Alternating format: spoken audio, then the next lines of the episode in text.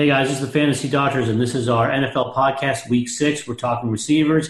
This is uh, episode two of receivers. Uh, Dr. Morse and I are breaking these injuries down, and we're going to be talking about Will Fuller. Uh, has a hamstring, had a re-injury, uh, uh, and he was ineffective in week five. Do you expect anything different? I mean, this is this is the theme of uh, of one of the injuries we keep seeing popping up between our wide receivers and our running backs. Um, and are you down on the hamstring right now? I so here's the thing. I love Will Fuller's potential in general.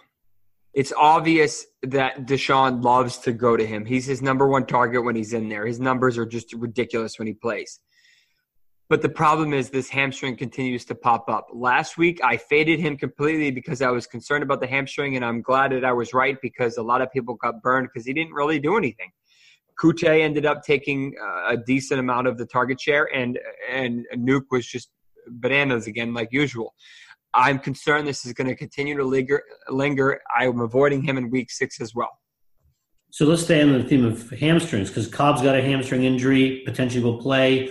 Watkins, who's been resilient except for when he had that Jones fracture, uh, I think he continues to play this week as well. What's your level of concern for both Watkins and Cobb? Cobb, I'm still a little concerned. He's been out for a couple weeks. He's a little older. Um, I, I, think uh, 50-50 chance, but I, I, personally wouldn't play him this week. I like Valdes showed up big deal uh, last week. I got to see him last year when he was in college. He's he's pretty nasty. Um, and then Allison should be back from his concussion. Uh, and then Adams has showed out, uh, and he just had a fantastic week last week, despite a very difficult matchup. Uh, he just he, he balled out. So avoiding Cobb this week, starting Allison this week, uh, starting Watkins this week. If, if I haven't, I, I know Allison's working his way through the NFL concussion protocol, but I have not heard that he's clearing yet. So I think you got to uh, keep close uh, attention to this because there's a possibility as well that he doesn't clear. So you have to keep, pay attention and, and just follow. You can follow us on the Fantasy Doctors at, on Twitter we'll let you know when we hear anything different. But uh, otherwise, Sunday morning, listen to us and, and, we'll give you an insight into that. Uh, yeah. Anthony Miller dislocated shoulder, right? He's two weeks into this. He's practicing, which is uh, is possible with dislocated shoulder. We usually like them to wait till about four weeks to play, but they can play oftentimes, especially if they have some stability at this point. They can play with a harness. Uh, now, as a receiver, a little hard to play with a harness because it's going to restrict some of that motion to go up and get a ball. Um, so do you play him if he plays this week? Nope. Um, I don't trust Trubisky yet.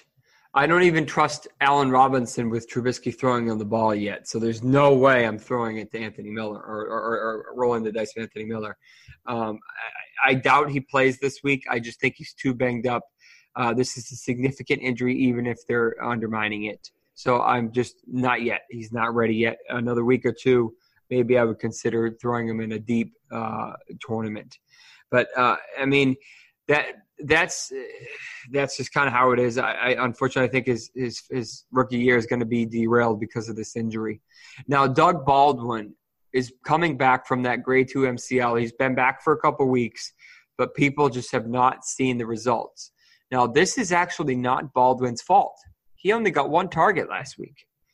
This is a combination between Lockett being effective and the Seahawks only throwing 40% of the time. That's nothing. That's that's like the polar opposite of the rest of the league.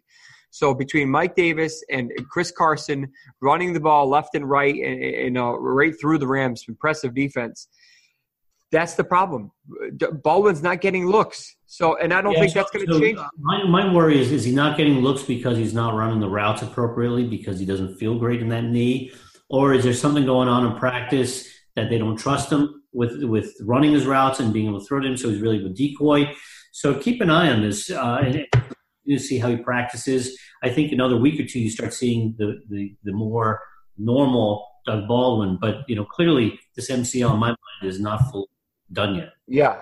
I mean, we said three to six weeks, and I think it's been about, we're getting close to five weeks, I think, if I remember correctly. So, assuming he didn't re injure it. So, so, another reason why you got to keep track of us uh, and, and, hear what we got to say because we got the insight for you.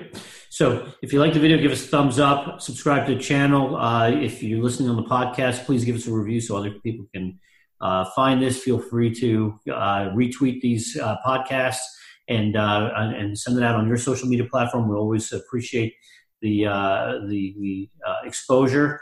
And check us out on Twitter at the Fantasy DRS our YouTube channel. There's lots of ways to consume our content and get the insight you need. And check out Fantasy Dose for objective data and objective analysis of how these athletes are faring and, and uh, for for their performance week to week and what these injuries really mean for the performance. This uh, is is uh, going to wrap up. Actually, we've got one more episode of wide receivers to hit, um, and then we'll wrap up our wide receivers. So until the next episode, I'm Dr. Parekh, Dr. Morse. Take care, guys.